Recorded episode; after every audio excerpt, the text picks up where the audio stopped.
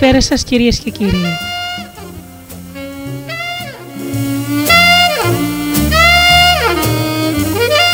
Είναι η εκπομπή «Άνθρωποι και ιστορίες» με τη Γεωργία Αγγελή.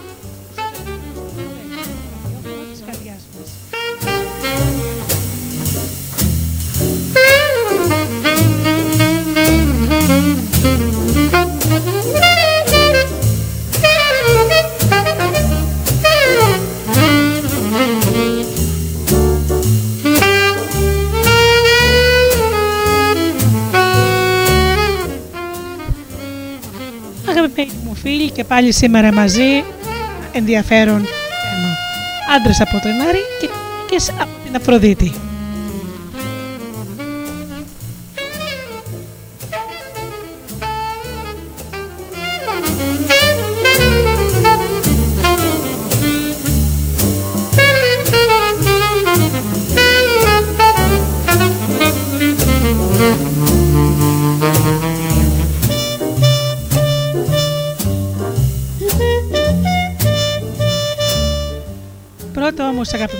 Φίλοι να σας καλωσορίσω όλους εσάς που πληκτρολογείτε www.studiodelta.gr και βρίσκεστε εδώ μαζί μας στη σελίδα του σταθμού.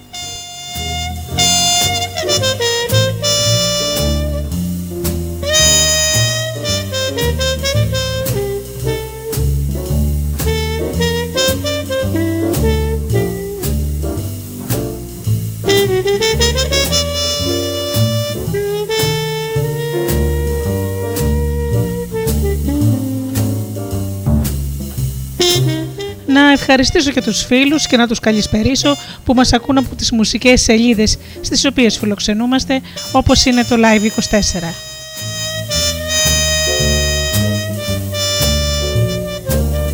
Και φυσικά την καλησπέρα μου στους φίλους που μας ακούν από κινητά και tablets.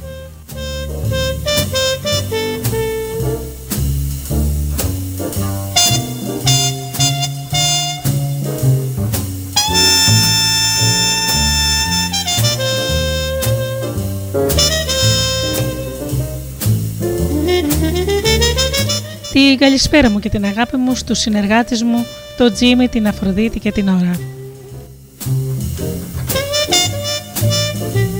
Αγαπημένοι μου φίλοι, μετά το τραγουδάκι ξεκινάμε με το θέμα μας.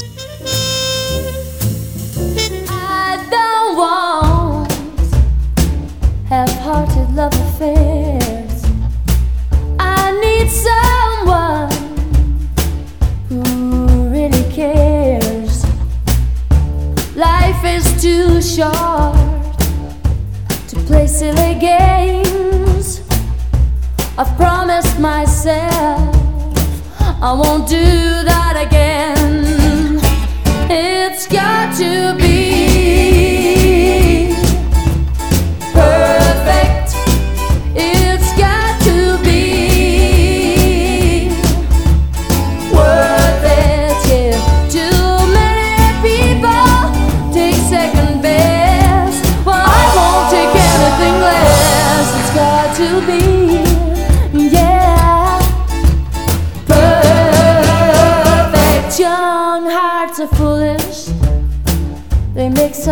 mistakes.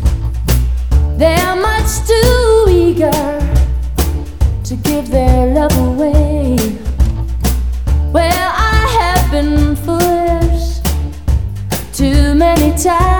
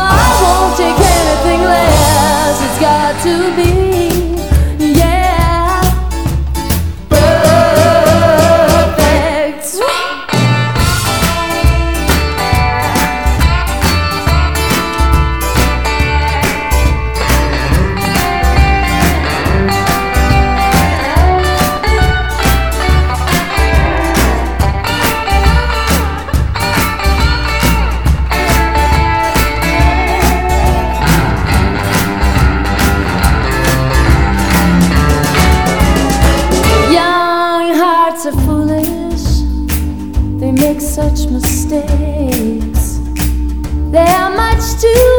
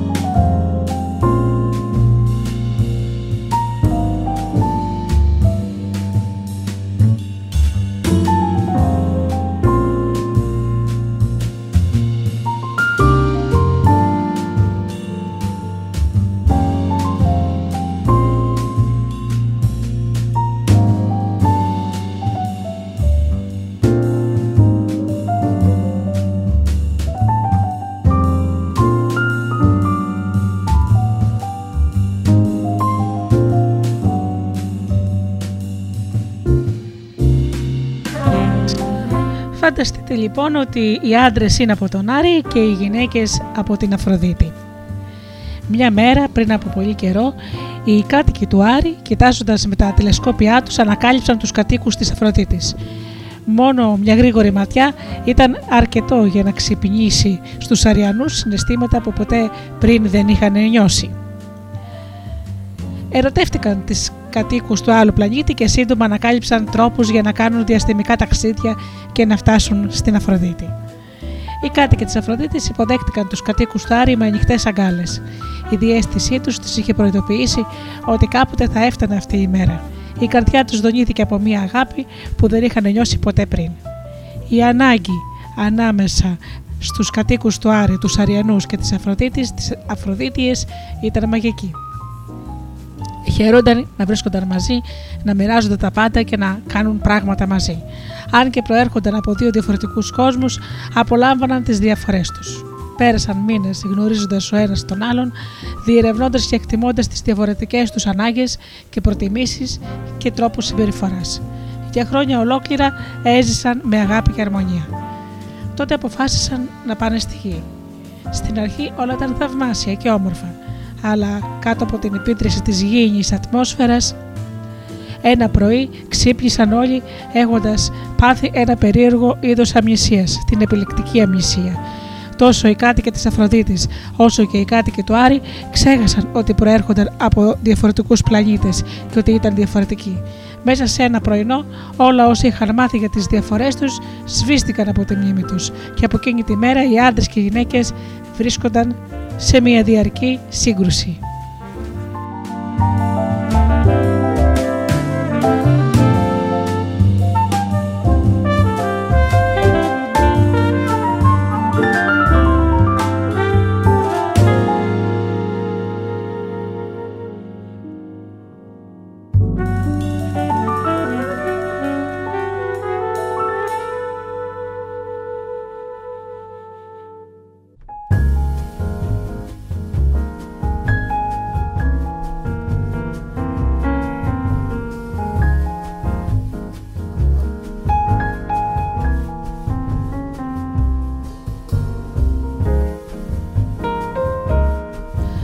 Χωρίς να συναισθάνονται ότι είναι διαφορετικοί, οι άντρες και οι γυναίκες τσακώνονταν μεταξύ τους.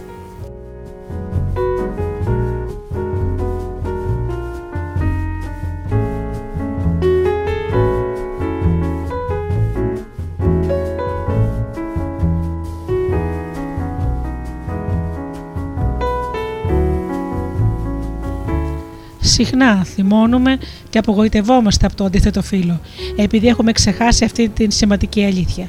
Θεωρούμε ότι το αντίθετο φύλλο είναι σαν και εμάς. Επιθυμούμε να θέλουν αυτό που θέλουμε εμείς και να αισθάνονται όπως αισθανόμαστε εμείς. Κάνουμε τη λανθασμένη υπόθεση ότι αν ο σύντροφός μας μας αγαπά, θα αντιδράσει και θα συμπεριφερθεί με συγκεκριμένους τρόπους. Με τους τρόπους δηλαδή που αντιδρούμε και συμπεριφερόμαστε εμείς όταν αγαπάμε κάποιον. Αυτή η στάση οδηγεί σε συνεχείς απογοητεύσεις και δεν μας επιτρέπει να αφιερώσουμε τον απαραίτητο χρόνο για να εξετάσουμε τις διαφορές μας μέσα σε μια ατμόσφαιρα αγάπης κάνουμε τη λανθασμένη υπόθεση ότι αν ο σύντροφός μας μας αγαπά, θα αντιδράσει και θα συμπεριφερθεί με συγκεκριμένους τρόπους. Με τους τρόπους δηλαδή που αντιδρούμε και φοράμαστε εμείς όταν αγαπάμε κάποιον. Οι άντρες κακώς περιμένουν από τις γυναίκες να σκάφτονται, να επικοινωνούν και να αντιδρούν με τον τρόπο που το κάνουν οι ίδιοι. Οι γυναίκες κακώς περιμένουν από τους άντρες να αισθάνονται, να επικοινωνούν και να ανταποκρίνονται με τον τρόπο που το κάνουν εκείνες έχουμε ξεχάσει ότι οι άντρες και οι γυναίκες διαφέρουν, με αποτέλεσμα οι σχέσεις μας να υποφέρουν από περιττές προστριβές και συγκρούσεις. Αν αναγνωρίσετε και σεβαστείτε αυτές τις διαφορές, θα μειώσετε δραματικά τη σύγχυση που αντιμετωπίσετε όταν έρχεστε σε επαφή με το αντίθετο φύλλο. Αν θυμάστε ότι οι άντρες είναι από τον Άρη και οι γυναίκες από την Αφροδίτη, τότε θα μπορείτε να εξηγείτε τα πάντα.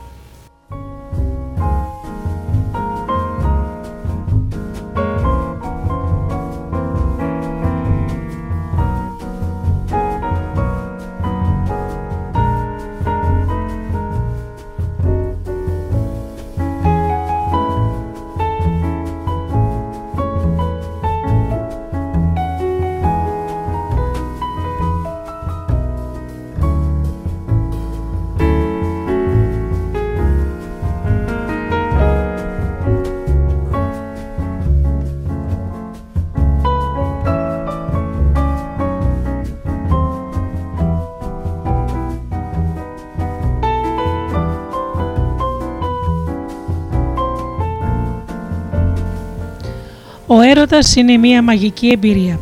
Μοιάζει αιώνιος σαν να πρόκειται η αγάπη να κρατήσει για πάντα.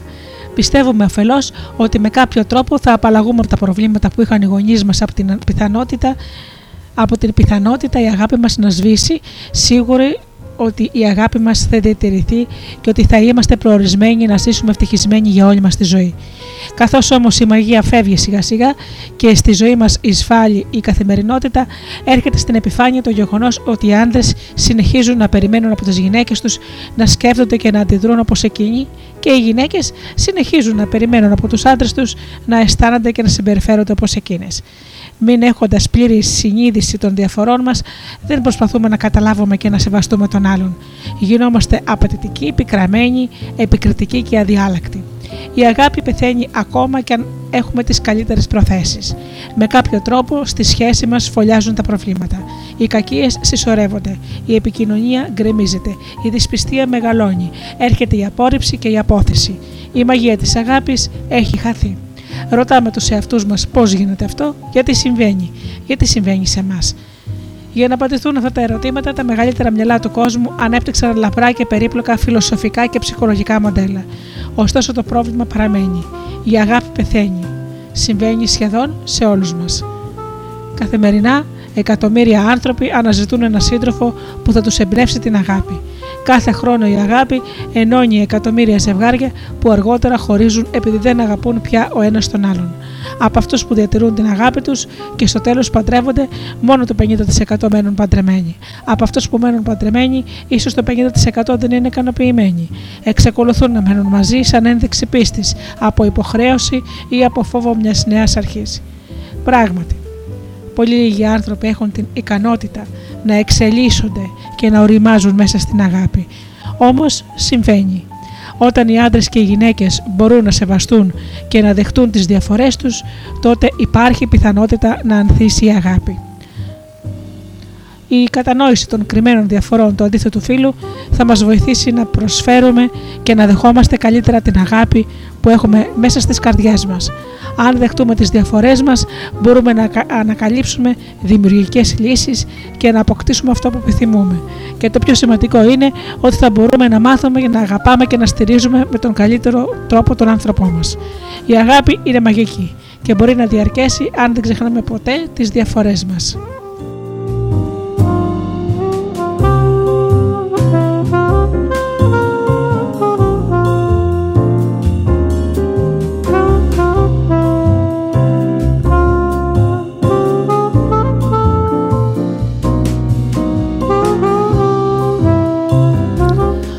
Πιο συχνό παράπονο των γυναικών είναι ότι οι άντρες δεν τις ακούν. Είτε εκείνος την αγνοεί εντελώς την ώρα που εκείνη του μιλά, είτε την ακούει για λίγο. Προσδιορίζει τι ακριβώς την ενοχλεί και μετά περήφανος φορά το καπέλο του κύριου επιδιορθωτή και της προσφέρει τη λύση που θα την κάνει να αισθανθεί καλύτερα. Σαστίζει όταν εκείνη δεν φαίνεται να εκτιμά αυτή την ένδειξη της αγάπης του. Όσες φορές και αν του πει ότι δεν την ακούει, αυτός δεν καταλαβαίνει και συνεχίζει να κάνει το ίδιο πράγμα. Εκείνη χρειάζεται κατανόηση, εκείνος νομίζει ότι τους ζητάει λύσεις. Το πιο συχνό παράπονο των αντρών είναι ότι οι γυναίκες προσπαθούν πάντα να τους αλλάξουν. Όταν μια γυναίκα αγαπά έναν άντρα, αισθάνεται υπεύθυνη για αυτόν. Νιώθει ότι έχει την υποχρέωση να τον βοηθήσει, να ορεμάσει και να βελτιώσει τον τρόπο που λειτουργεί. Σχηματίζει λοιπόν μια επιτροπή βελτίωσης και εκείνος γίνεται ο κύριος στόχος της. Όσο και αν ο άντρας αντιστέκεται στη βοήθεια που του προσφέρει, εκείνη επιμένει, περιμένοντας να δράξει κάθε ευκαιρία για να τον βοηθήσει ή να του πει τι να κάνει. Εκείνη νομίζει ότι τον περιποιείται. Εκείνος αισθάνεται ότι τον ελέγχει, ενώ το μόνο που χρειάζεται είναι η αποδοχή της. Αυτά τα δύο προβλήματα μπορούν τελικά να λυθούν αν γίνει κατανοητό πρώτα απ' όλα γιατί οι άντρες προσφέρουν λύσεις στις γυναίκες τους και γιατί εκείνες προσπαθούν να τους βελτιώσουν. Α υποθέσουμε ότι ταξιδεύουμε πίσω στον χρόνο και παρατηρούμε τη ζωή στον Άρη και την Αφροδίτη, πριν ο ένας πλανήτης ανακαλύψει τον άλλον και έρθουν στη γη, ώστε να καταλάβουμε κάπως τους άντρες και τις γυναίκες.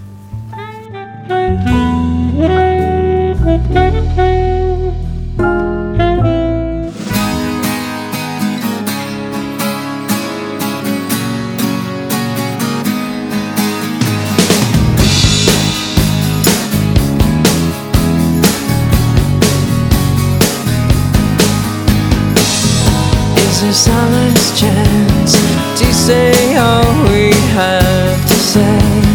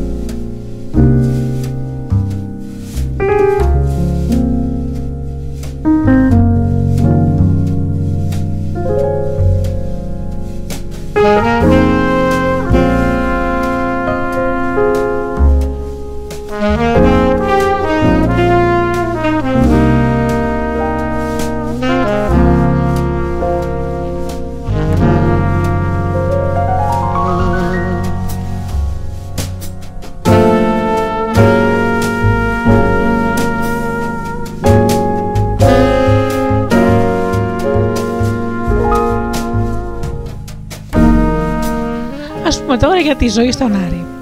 Οι κάτοικοι του Άρη εκτιμούν τη δύναμη, την ικανότητα, την αποτελεσματικότητα και τα επιτεύγματα.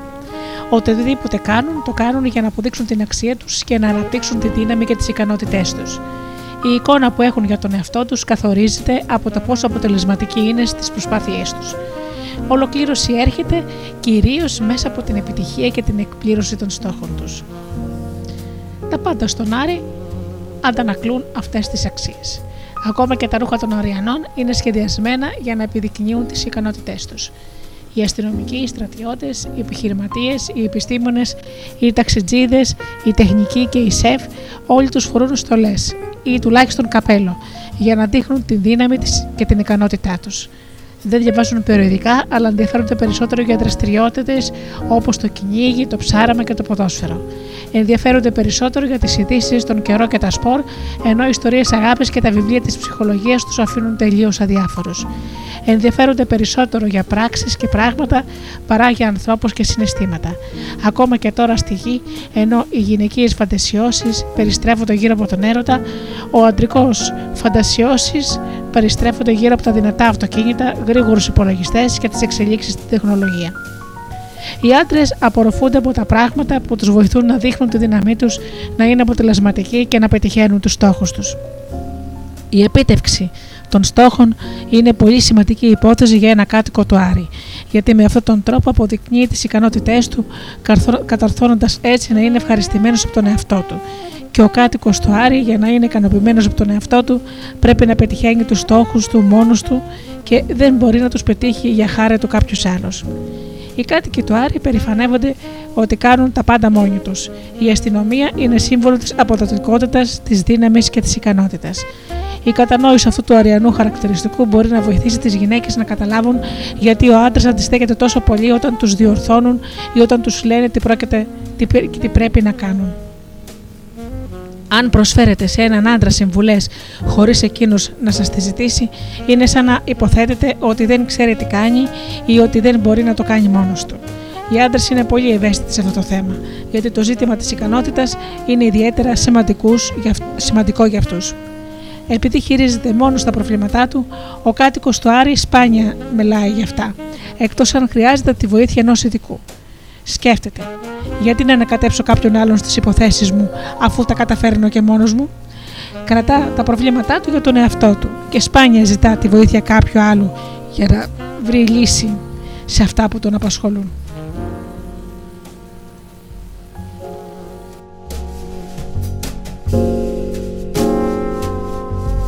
Κάτι τέτοιο άλλωστε θα ήταν ένδειξη αδυναμίας.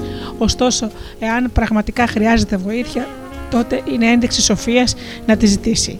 Σε αυτή την περίπτωση θα βρει κάποιον για τον οποίο αισθάνεται σεβασμό και θα του μιλήσει για την υπόθεσή του. Στον Άρη, η συζήτηση γύρω από, κάποιο, από κάποιο πρόβλημα είναι πρόσκληση για συμβουλές.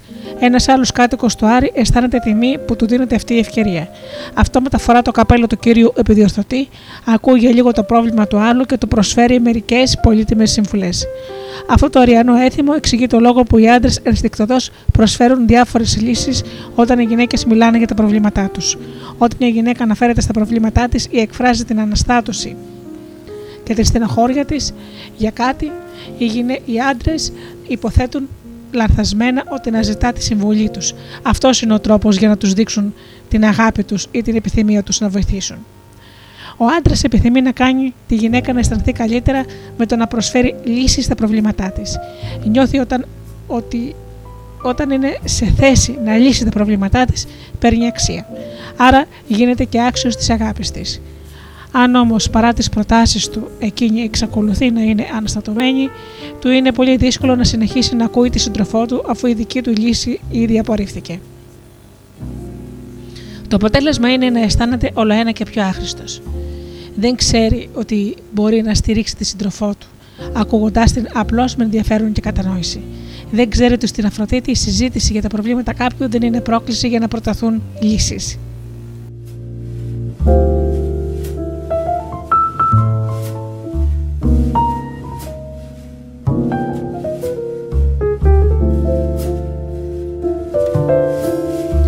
πάμε τώρα να δούμε μερικά πράγματα για τη ζωή στην Αφροδίτη.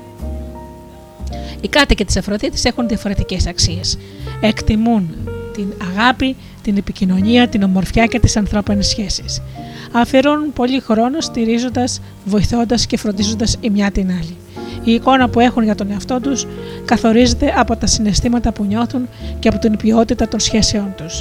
Η ολοκλήρωση έρχεται μέσα από τις σχέσεις που δημιουργούν και οι εμπειρίες που μοιράζονται μεταξύ τους. Όλα πάνω στην Αφροδίτη αντανακλούν αυτές τις αξίες. Αντί να χτίζουν αυτοκινητόδρομους και ψηλά κτίρια, οι κάτοικοι της Αφροδίτης θέλουν να ζουν μέσα στην κοινότητα με αρμονία και συνεργασία. Οι σχέσεις είναι πιο σημαντικές από τη δουλειά και την τεχνολογία. Στα περισσότερα σημεία, ο κόσμος τους είναι αντίστροφος από τον κόσμο του Άρη. Δεν φορούν στολές, όμως οι κάτοικοι του Άρη για να επιδεικνύουν τις ικανότητές τους ε, αντίθετα χαίρονται να αλλάζουν ρούχα κάθε μέρα ανάλογα με το πώς αισθάνονται. Η προσωπική έκφραση, ιδιαίτερα των αισθημάτων τους, είναι πολύ σημαντική. Ίσως ακόμα και να αλλάξουν ρούχα αρκετές φορές μέσα στην ημέρα, καθώς η διάθεσή τους αλλάζει κάθε τόσο. Η επικοινωνία έχει πρωταρχική σημασία.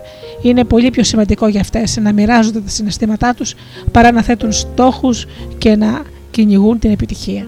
Η συζήτηση, οι συζητήσεις και μεταξύ τους σχέσεις αποτελούν πηγή μεγάλης ικανοποίησης. Αυτό δύσκολα το καταλαβαίνει ένας άντρας. Μπορεί όμως να κατανοήσει τι αισθάνεται μια γυναίκα όταν μοιράζεται τις εμπειρίες της και συνδέεται με άλλους ανθρώπους αν θυμηθεί την ικανοποίηση που αισθάνεται ο ίδιος όταν κερδίζει έναν αγώνα, πετυχαίνει ένα στόχο ή λύνει ένα πρόβλημα αντί να είναι προσανατολισμένες προς την επίτευξη των στόχων, όπως οι άντρες, οι γυναίκες είναι προσανατολισμένες προς τη δημιουργία σχέσεων. Επιθυμούν να εκφράσουν την καλοσύνη τους, την αγάπη τους και τη φροντίδα τους. Δύο κάτοικοι του Άρη πηγαίνουν για φαγητό έξω με σκοπό να, να συζητήσουν ένα σχέδιο ή ένα επαγγελματικό στόχο. Έχουν να λύσουν ένα πρόβλημα. Επιπλέον, οι Αριανοί προτιμούν τη λύση του εστιατορίου γιατί είναι ο πιο αποτελεσματικός τρόπος να λύσουν το θέμα του φαγητού τους πηγαίνοντας στο εστιατόριο, δεν θα χρειαστεί να ψωνίσουν, να μαγειρέψουν και να πλύνουν τα πιάτα. Για, τις, για τους κατοίκους της Αφροδίτης η έξοδος για το γεύμα είναι ευκαιρία να καλλιεργήσουν μια σχέση καθώς στηρίζουν και στηρίζονται από τη φίλη με την οποία γευματίζουν. Οι συζητήσεις των γυναικών στο εστιατόριο συχνά είναι πολύ ανοιχτές και προσωπικές, καθώς σαν το διάλογο ανάμεσα στον θεραπευτή και στον ασθενή του. Στον... Στην Αφροδίτη όλες σπουδάζουν ψυχολογία και έχουν τουλάχιστον ένα μεταπτυχιακό τίτλο στην συμβουλευτική. Ασχολούνται πολύ με την προσωπική τους ανάπτυξη, την πνευματικότητα και κάθε τι που μπορεί να προάγει τη ζωή και την εξέλιξη γενικότερα. Η Αφροδίτη διαθέτει πολλά πάρκα, κήπους, εμπορικά, κέντρα και εστιατόρια. Οι κάτοικοι της Αφροδίτης διακρίνονται για την διέστησή τους. Αιώνες τώρα προλαμβάνουν τις ανάγκες των άλλων. Είναι περήφανες που ενδιαφέρονται για τις ανάγκες και τα αισθήματα των γύρων τους. Μια ένδειξη μεγάλης αγάπης είναι το να προσφέρουν τη βοήθειά τους στους άλλους πριν ακόμα εκείνοι τους ζητήσουν. Τους τη ζητήσουν. Η απόδειξη της αξίας κάποιου δεν είναι σημαντικός στόχος για τους κατοίκους της Αφροδίτης. Γι' αυτό η προσφορά βοήθειας δεν θεωρείται προσβλητική και η ανάγκη για βοήθεια δεν θεωρείται ένδειξη αδυναμίας. Όμως ο άντρας μπορεί να προσβληθεί εάν η γυναίκα του προσφέρει τη βοήθειά της, γιατί πιστεύει ότι αυτό σημαίνει πως δεν έχει εμπιστοσύνη στις ικανότητές του. Η γυναίκα δεν μπορεί να καταλάβει αυτή την αντρική ευαισθησία, γιατί εκείνη θα καμάρωνε αν κάποιος προσφερόταν να τη βοηθήσει. Θα ένιωθε ότι την αγαπούν και την περιποιούνται. Αντίθετα, η προσφορά βοήθειας προς έναν άντρα μπορεί να τον κάνει να αισθανθεί ανίκανος, αδύναμος ή ακόμα και να νιώσει ότι δεν τον αγαπούν. Στην Αφροδίτη, το να δίνεις συμβουλές και να κάνεις διάφορες προτάσεις θεωρείται ένδειξη φροντίδας. Οι κάτοικοι της Αφροδίτης πιστεύουν ακράδαντα ότι κάτι που λειτουργεί καλά μπορεί να λειτουργήσει και καλύτερα. Έτσι, μέσα από τη φύση τους, έτσι είναι μέσα στη φύση τους να θέλουν να βελτιώσουν τα πράγματα όταν ενδιαφέρονται για κάποιον, του λένε ελεύθερα τη γνώμη τους για το τι πρέπει να βελτιώσει, του προτείνουν τρόπους για να το καταφέρει. Οι συμβουλές και η επικοδομητική κριτική αποτελούν ένδειξη αγάπης. Ο Άρης είναι πολύ πιο διαφορετικός. Οι κάτοικοι του Άρη ενδιαφέρονται περισσότερο για την εξέβριση λύσεων και η αρχή τους είναι ότι αν κάτι λειτουργεί καλά, δεν χρειάζεται να το αλλάξεις. Αν κάτι δουλεύει, άφησε το στην ησυχία του. Μην το πειράξεις αν δεν χαλάσει, λένε συνήθως. Όταν μια γυναίκα προσπαθεί να βελτιώσει έναν άντρα, εκείνος αισθάνεται ότι προσπαθεί να τον διορθώσει. Παίρνει το μήνυμα ότι είναι χαλασμένος. Εκείνη δεν καταλαβαίνει ότι η επιθυμία της να τον βοηθήσει μπορεί να τον ταπεινώνει. Έχει τη λανθασμένη εντύπωση ότι τον βοηθάει να αναπτυχθεί και να οριμάσει.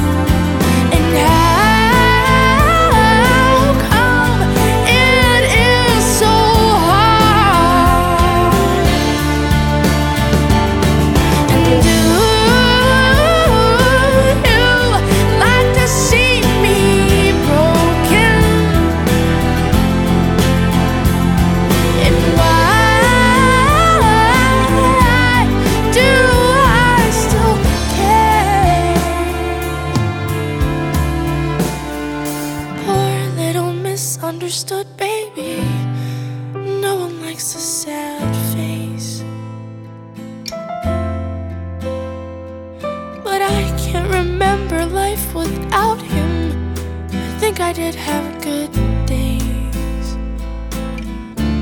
I think I did have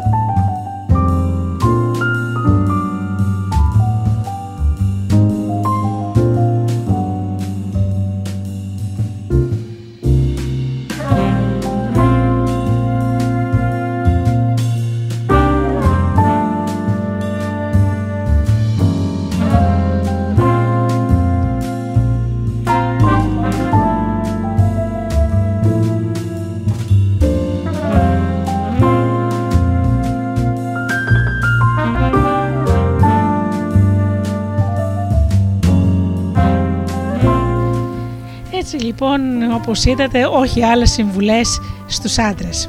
Δίχως αυτή τη γνώση του αντρικού ψυχισμού, είναι πολύ εύκολο για μια γυναίκα χωρίς να το ξέρει και χωρίς να το θέλει να πληγώσει και να προσβάλλει τον άντρα που αγαπά περισσότερο.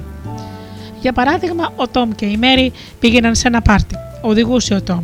Αφού είχαν περάσει 20 λεπτά και είχαν χαθεί αρκετές φορές και είχαν κάνει αρκετές φορές το γύρο του τετραγώνου, η Μέρη κατάλαβε πως είχαν χαθεί. Του πρότεινε λοιπόν να ρωτήσουν κάποιον περαστικό.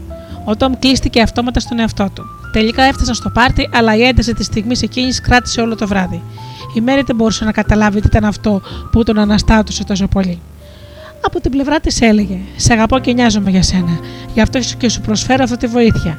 Από την πλευρά του προσβλήθηκε γιατί αυτό που άκουσε ήταν: Δεν σε εμπιστεύομαι για να μας πας στο πάρτι. Είσαι ανίκανος. Καθώ η Μέρη δεν γνώριζε τίποτα για τη ζωή στον Άρη, δεν μπορούσε να ξέρει πόσο σημαντικό ήταν, ήταν για τον Τόμ να φτάσει στο στόχο του χωρίς την εξωτερική βοήθεια. Η βοήθεια για εκείνον αποτελούσε προσβολή. Όπως είδαμε, οι κάτοικοι του Άρη δεν προσφέρουν ποτέ τη βοήθειά τους χωρίς να τους έχει ζητηθεί. Ένας τρόπος για να δείξουν την εκτίμηση και το σεβασμό τους προς ένα άλλο κάτοικο του Άρη είναι να υποθέτουν πάντα ότι μπορεί να λύσει μόνος του το πρόβλημα που έχει εκτός αν ζητήσει από μόνος του βοήθεια. Η Μέρη δεν κατάλαβε ότι έχασε ο Τόμ τον δρόμο και άρχισε να κάνει κύκλους γύρω από το τετράγωνο. Ήταν μια πολύ καλή ευκαιρία να τον στηρίξει και να του δείξει την αγάπη της. Εκείνη τη στιγμή ήταν ιδιαίτερα ευάλωτος και χρειαζόταν τη συμπαράστασή της. Θα του είχε δείξει σεβασμό και την εκτίμησή της αν δεν είχε προσφέρει τις συμβουλές της. Και ο Τόμ θα ένιωθε πως όπως θα ένιωθε και εκείνη αν της είχε προσφέρει ένα μπουκέτο λουλούδια ή αν της είχε γράψει ένα ερωτικό γράμμα. Όταν η Μέρη έμαθε για τους κατοίκους του Άρη και της Αφροδίτης, έμαθε και να στηρίζει τον Τόμ σε τέτοιες δύσκολες στιγμές. Την επόμενη φορά που χάθηκαν, αντί να του προσφέρει βοήθεια, συγκράτησε τον εαυτό της και δεν του έδωσε καμία συμβουλή. Αντίθετα, πήρε βαθιά ανάσα και απόλαυσε όσα προσπαθούσε να κάνει ο Τόμ για εκείνη. Όπως ήταν φυσικό, ο Τόμ εκτίμησε ιδιαίτερα την αποδοχή και την εμπιστοσύνη που του έδειξε. Γενικά, όταν μια γυναίκα δίνει συμβουλές σε έναν άντρα χωρίς να της το ζητήσει ή όταν προσπαθεί να τον βοηθήσει, δεν καταλαβαίνει ότι πιθανόν εκείνος να νομίζει ότι τον κριτικάρει ή ότι δεν τον αγαπά. Αν και η πρόθεσή της είναι να του προσφέρει την αγάπη της, οι προτάσεις της τον πληγώνουν και τον προσβάλλουν. Η αντίδρασή του μπορεί να είναι έντονη, ιδιαίτερα αν όταν ήταν παιδί του ασκούσαν κριτική ή έβλεπε τη μητέρα του να ασκεί κριτική στον πατέρα του. Για πολλούς άντρες είναι ιδιαίτερα σημαντικός να αποδείξουν ότι μπορούν μονάχοι τους να πετύχουν το στόχο τους, ακόμα και όταν είναι πολύ μικρός, όπως να φτάσουν σε ένα εστιατόριο ή να πάνε σε ένα πάρτι. Είναι περίεργο, αλλά συχνά δίνουν μεγαλύτερη σημασία στα μικρά πράγματα παρά στα μεγάλα. Τα αισθήματά τους τους λένε αν δεν μπορεί να με εμπιστευτείς για κάτι τόσο μικρό, όπως το να πάμε στο πάρτι, πώς θα με εμπιστευτείς στα μεγαλύτερα ζητήματα; Όπως ακριβώς και οι προγονεί τους, οι άντρες θέλουν να επιρρεφανεύονται για τις ικανότητές τους. Ιδιαίτερα όταν πρέπει να διορθώνουν πράγματα, να βρουν μέρη ή να λύσουν προβλήματα. Εκείνες οι στιγμές είναι που χρειάζονται όσο ποτέ άλλοτε την αποδοχή και την αγάπη των γυναικών τους και όχι την κριτική και τις συμβουλές τους. Μάθετε να ακούτε. Αντίστοιχα, αν ο άντρας δεν καταλαβαίνει τις διαφορές που έχει από μια γυναίκα, μπορεί να χειροτερέψει τα πράγματα ενώ το μόνο που θα θέλει είναι να τη βοηθήσει. Οι άντρες πρέπει να θυμούνται ότι οι γυναίκες συζητούν για τα προβλήματά τους με σκοπό να έρθουν πιο κοντά και όχι απαραίτητα για να βρουν λύσεις. Πολλές φορές οι γυναίκες θέλουν απλώς να μοιραστούν με τον άντρα τους τα συναισθήματά τους για τα συμβάντα της ημέρας που πέρασε. Οι άντρες τους όμως, νομίζοντας ότι τις βοηθούν, τις διακόπτουν προτείνοντας ένα καταιγισμό λύσεων στα προβλήματά τους, χωρίς να καταλαβαίνουν ότι δεν τις ικανοποιούν με αυτόν τον τρόπο. Για παράδειγμα, η ακόλουθο συζήτηση όταν η Μέρη γυρίζει σπίτι ύστερα από μια εξουθονωτική μέρα και θέλει να μοιραστεί τα συναισθήματά της με τον άντρα της. Η Μέρη. Έχω να κάνω τόσα πράγματα. Δεν έχω χρόνο για τον εαυτό μου. Ο Τόμ. Πρέπει να παρατήσεις αυτή τη δουλειά. Δεν χρειάζεται να δουλεύεις τόσο σκληρά. Βρει κάτι άλλο που θα ήθελες να κάνεις. Και η Μέρη. Μα μου αρέσει η δουλειά μου. Απλώς περιμένουν από μένα να αλλάξω τα σχέδιά μου όποτε θέλουν εκείνοι. Μην τους ακούς, εσύ κάνει αυτό που μπορείς να κάνεις. Μα αυτό κάνω. Δεν μπορώ να πιστέψω ότι σήμερα ξέχασα να τηλεφωνήσω στη θεία μου. Μη στενοχωριέσαι γι' αυτό, θα καταλάβει. Χρειάζεται, ξέρεις πόσο δύσκολες στιγμές περνάει. Με χρειάζεται. Στενοχωριέσαι πολύ. Γι' αυτό είσαι και τόσο δυστυχισμένη. Δεν είμαι δυστυχισμένη πάντα. Δεν μπορείς απλώς να με ακούς. Μα σε ακούω. Μα τι κάθομαι και μιλάω. Όταν γύρισε η μέρη, αναζητούσε τρυφερότητα και συντροφικότητα. Έπειτα από αυτή τη συζήτηση όμως ένιωθε περισσότερο απογοητευμένη από πριν. Ο Τόμ ήταν και αυτός απογοητευμένος και δεν μπορούσε να καταλάβει τι πήγε στραβά. Ήθελε να βοηθήσει, αλλά η τακτική που ακολούθησε για να λύσει τα προβλήματα της γυναίκας του δεν ήταν κατάλληλη. Ο Τόμ δεν ήξερε τίποτα για τη ζωή στην Αφροδίτη και δεν κατάλαβε πόσο σημαντικό ήταν για μια γυναίκα του, ότι είναι σημαντικό για τη γυναίκα του απλώς να την ακούσει χωρίς να της προσφέρει λύσεις. Οι λύσεις του κατάφεραν μόνο να χειροτερεύσουν τα πράγματα. Βλέπετε, οι κάτοικοι της Αφροδίτης δεν προσφέρουν ποτέ λύσεις όταν κάποιος μιλάει. Ο τρόπος για να δείξεις ότι σέβεσαι την άλλη κάτοικο της Αφροδίτης είναι να την ακούσουμε υπομονή κατανόηση, προσπαθώντας πραγματικά να καταλάβεις τα συναισθήματά της. Ο Τόμ δεν ήξερε ότι αν απλώς άκουγε προσεκτικά τη Μέρη να μιλά, εκείνη θα ένιωθε μεγάλη ικανοποίηση και ανακούφιση. Όταν ο Τόμ άκουσε για τις κατοίκους της Αφροδίτης και συνειδητοποίησε τη μεγάλη τους ανάγκη να μιλούν, έμαθε σταδιακά και να ακούει. Τώρα, όταν η Μέρη επιστρέφει σπίτι κουρασμένη και εξουθενωμένη, οι κουβέντες τους είναι διαφορετικές. Είναι κάπως έτσι. Η Μέρη να λέει: Πρέπει να κάνω τόσα πράγματα και δεν έχω καθόλου χρόνο για μένα. Ο Τόμ παίρνει βαθιά ανάσα για να χαλαρώσει και της λέει: Φαίνεται ότι πέρασες μια δύσκολη μέρα. Περιμένουν να αλλάξουν τα σχέδιά μου. Περιμένουν να αλλάξω τα σχέδιά μου όποτε θέλουν εκείνοι. Δεν ξέρω τι να κάνω. Ο Τόμ μένει για λίγο αμήλυτο και κάνει. Η Μέρι λέει: Ξέχασα ακόμα και να τηλεφωνήσω στη θεία μου. Ο Τόμ λέει σηκώνοντας τα φρύδια του: Όχι. Και η Μέρι λέει: Με χρειάζεται τόσο πολύ αυτή τη στιγμή, αισθάνομαι άσχημα. Ο Τόμ λέει: Είσαι ξεαγάπητη, αλλά έλα να σε αγκαλιάσω. Ο Τόμ αγκαλιάζει τη Μέρη και εκείνη χαλαρώνει στα στιβαρά του χέρια, βγάζοντας ένα αναστεναγμό ανακούφιση. Τότε του λέει: Μου αρέσει να σου μιλώ. Με κάνεις πραγματικά ευτυχισμένη. Σε ευχαριστώ που με άκουσες. Αισθάνομαι ήδη πολύ καλύτερα. Όχι μόνο η Μέρη, αλλά και ο Τόμ αισθάνθηκε πολύ καλύτερα. Εντυπωσιάστηκε όταν είδε πόσο πιο ευτυχισμένη έγινε η γυναίκα του όταν έμαθε επιτέλους να ακούει. Με αυτή τη γνώση των διαφορών τους, ο Τόμ έμαθε να ακούει με κατανόηση χωρίς να προσφέρει λύσεις, ενώ η Μέρη έμαθε να είναι χαλαρή και να δέχεται τις καταστάσεις χωρίς να κριτικάρει ή να δίνει συμβουλές όταν δεν τις το ζητούν.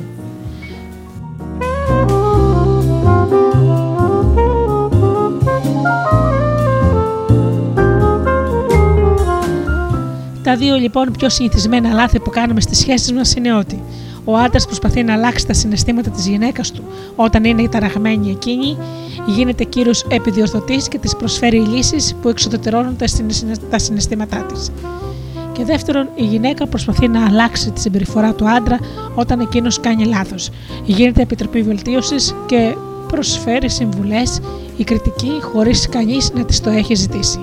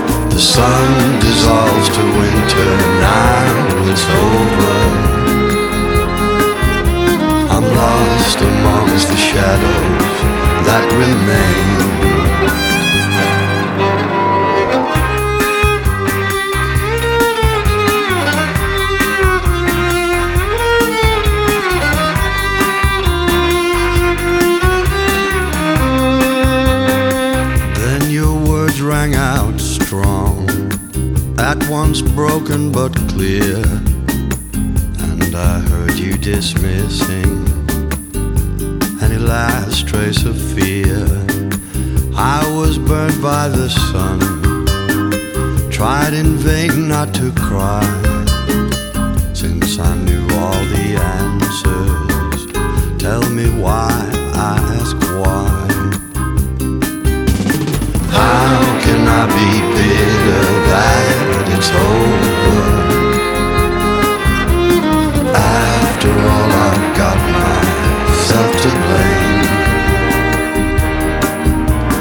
Sun dissolves to winter, now it's over. Lost amongst the shadows that remain.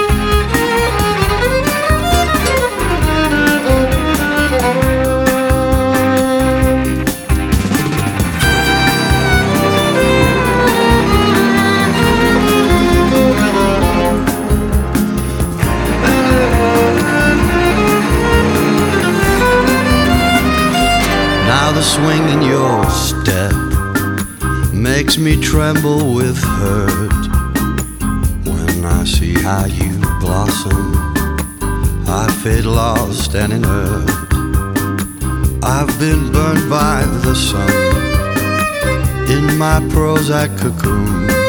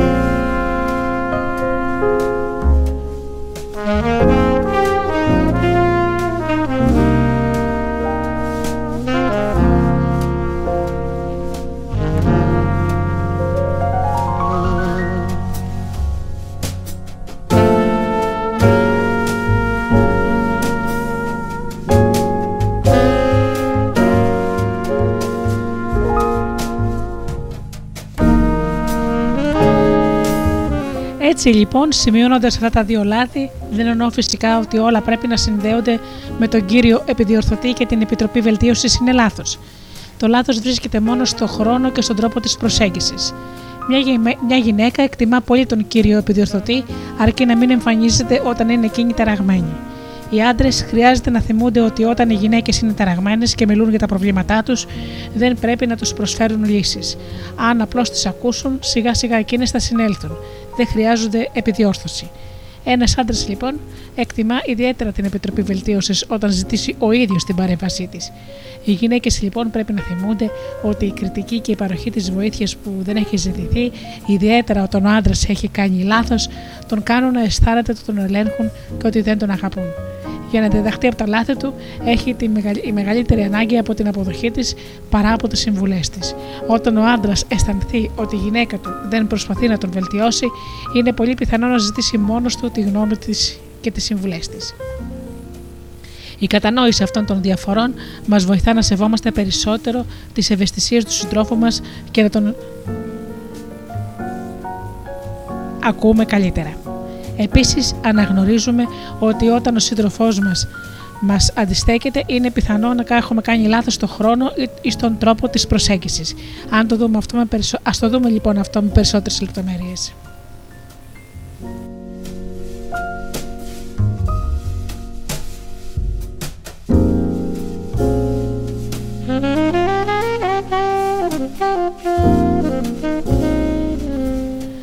Όταν μια γυναίκα αντιστέκεται στις λύσεις που ένας άντρας της προτείνει, εκείνος αισθάνεται ότι αμφισβητούνται οι ικανότητές του.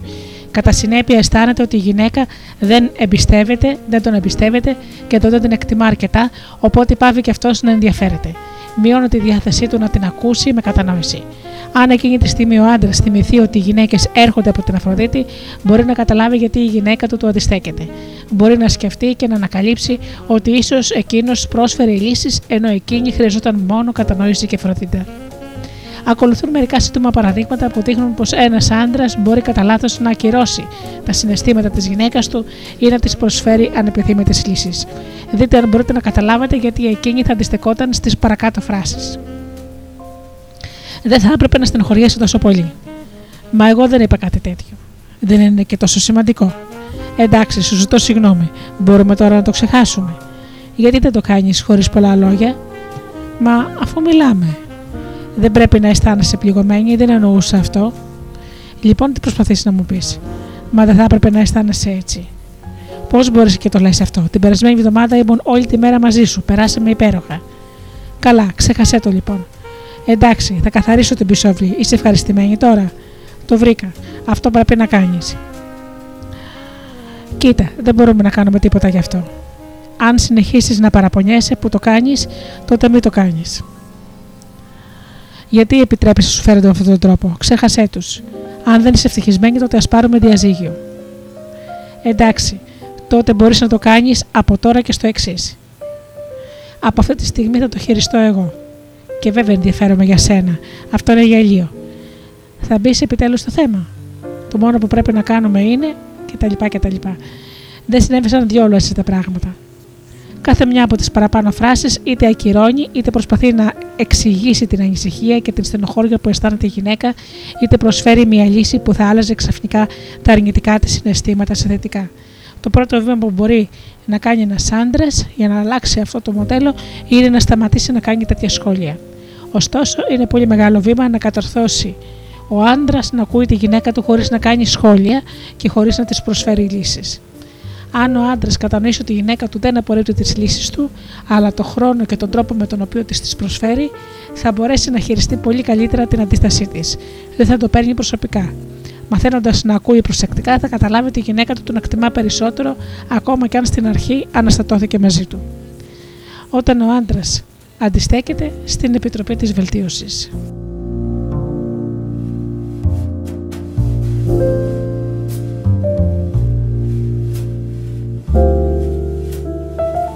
Ας δούμε τώρα τους άντρες. Όταν ο άντρας λοιπόν αντιστέκεται στις προτάσεις μιας γυναίκας, εκείνη αισθάνεται ότι ενδιαφέρεται. Αισθάνεται ότι δεν σέβεται τις ανάγκες της. Επομένως, είναι φυσικό να νιώθει ότι δεν της προσφέρει καμιά στήριξη και πάμε να τον εμπιστεύεται. Εκείνες τις στιγμές, αν θυμηθεί ότι οι άντρες έρχονται από τον Άρη, θα μπορέσει να καταλάβει γιατί της αντιστέκεται. Θα μπορούσε να σκεφτεί και να ανακαλύψει ότι πιθανόν να του ασκούσε κριτική ή να του έδινε συμβουλές χωρίς εκείνος να της το έχει ζητήσει, αντί να του δείχνει απλώς τις ανάγκες της, δίνοντάς του πληροφορίες ή ζητώντας του απλά να κάνει κάτι. Ακολουθούν μερικά παραδείγματα που δείχνουν πώς μια γυναίκα μπορεί να ενοχλήσει αθελάτη έναν άντρα δίνοντάς του συμβουλές που, εκείνη δεν έχει που, ε- που εκείνοι δεν έχουν ζητήσει ή ασκώντας τους κάποια φαινομενική ανώδυνη κριτική. Καθώς μελετάτε τον κατάλογο, θυμηθείτε ότι αυτές οι μικρές φράσεις μπορούν να αθρηστούν και να δημιουργήσουν ψηλούς τείχου αντίστασης και εχθρότητας. Σε μερικές φράσεις, οι συμβουλές ή η κριτική είναι καλυμμένες. Προσπαθήστε να βρείτε γιατί ο σύντροφός σας, αν άκουγε αυτά τα λόγια, θα αισθανόταν ότι θέλετε να τον ελέγξετε. Πάμε λοιπόν. Πόσο ήρθε να το αγοράσεις αυτό, αφού έχεις ήδη ένα; Αυτά τα πιάτα είναι ακόμα υγρά, θα στεγνώξουν και θα κάνουν λεκέδες. Τα μαλλιά σου αρχίζουν και μακραίνουν, έτσι δεν είναι; Υπάρχει μια θέση εκεί για παρκάρισμα, κάνε μια στροφή. Θέλεις να περνάς περισσότερο χρόνο με τους φίλους σου, και εγώ τι θα κάνω; Δεν θα έπρεπε να δουλεύεις τόσο σκληρά. Πάρε μία μέρα άδεια. Μην το βάζεις αυτό εκεί, θα χαθεί. Πρέπει να φωνάξεις συντραυλικό, εκείνος ξέρει τι πρέπει να κάνει. Γιατί περιμένουμε να, να βρούμε τραπέζι, δεν έχεις κλείσει από πριν; Θα πρέπει να περνάς περισσότερο χρόνο με τα παιδιά, τους λείπεις. Το γραφείο σου είναι ακόμα χάλια. Πώς μπορείς να σκέφτεσαι εδώ μέσα, πότε θα το καθαρίσεις; Ξέχασες πάλι να, φέρεις, να το φέρεις στο σπίτι. Θα μπορούσες ίσως να το έβαζες σε ένα ειδικό μέρος για να το θυμάσει. Οδηγείς πολύ γρήγορα. Κόψε ταχύτητα, αλλιώς θα πάρεις κλίση. Την επόμενη φορά πρέπει να διαβάσουμε πρώτα τις κριτικές. Δεν ήξερα που ήσουν. Έπρεπε να έχει ήδη τηλεφωνήσει. Κάποιος ήπια χυμό κατευθείαν από το κουτί. Μην τρώσει με τα δάχτυλα, με αυτόν τον τρόπο δίνει το κακό παράδειγμα. Αυτά τα τσίπ έχουν πολύ λάδι, κάνουν κακό στην καρδιά σου. Δεν αφήνεις αρκετό χρόνο για τον εαυτό σου. Έπρεπε να με έχει ειδοποιήσει νωρίτερα. Δεν μπορώ να τα αφήσω όλα στη μέση για να πάμε μαζί για φαγητό. Το πουκάμισο που φοράς δεν ταιριάζει με το παντελόνι σου. Είναι η τρίτη φορά που τηλεφωνεί ο Μπιλ. Πότε θα του τηλεφωνήσεις; Το κουτί του εργαλείου σου είναι άνω κάτω. Δεν μπορώ να βρω τίποτα. Πρέπει να το τακτοποιήσεις με μεγαλύτερη προσοχή. Όταν μια γυναίκα δεν ξέρει πώς να ζητήσει με ευθύ τρόπο υποστήριξη από τον άντρα της ή πώς να διαφωνήσει μαζί του με υποκοδομητικό τρόπο, ίσως αισθάνεται ενήμπορη να πάρει αυτό που χρειάζεται χωρίς να κρατικάρει ή να δώσει σύμβουλες. Είναι ωστόσο μεγάλο βήμα να κατορθώσει μια γυναίκα να δείχνει την αποδοχή της χωρίς να ασκεί κριτική και χωρίς να δίνει σύμβουλες. Αν μια γυναίκα κατανοήσει ότι ο άντρας της δεν απορρίπτει τις ανάγκες της, αλλά τον τρόπο της προσέγγισης της, δεν θα πάρει την απόρριψη προσωπικά και θα μπορέσει να σκεφτεί άλλους αποτελεσματικότερους τρόπους για να εκφράσει τις ανάγκες της. Σταδιακά θα συνειδητοποιήσει ότι ένας άντρας έχει τη διάθεση να βελτιωθεί όταν αισθάνεται ότι η σύντροφός του τον βλέπει σαν λύση του προβλήματος και όχι σαν να είναι ο ίδιος το πρόβλημα. Αν είστε γυναίκα, σας προτείνω την επόμενη εβδομάδα να συγκρατηθείτε και να μην κάνετε καμιά κρατική, ούτε να δώσετε καμιά συμβουλή στον άντρα σας, αν εκείνος δεν το ζητήσει. Ο άντρας σας όχι μόνο θα εκτιμήσει τη συμπεριφορά σας, αλλά θα δείξει και μεγαλύτερη επιθυμία και ευαισθησία. Αν είστε άντρας, σας προτείνω την επόμενη εβδομάδα να ακούτε τη γυναίκα σας κάθε φορά που μιλάει με μοναδικό στόχο να καταλάβετε τι αισθάνεται. Δαγκώστε τη γλώσσα σας κάθε φορά που είστε έτοιμος να της προσφέρετε μια λύση ή να κρίνετε αυτό που νιώθει. Θα εκπλαγείτε όταν καταλάβετε πόσο πολύ θα εκτιμήσει αυτή σας τη στάση.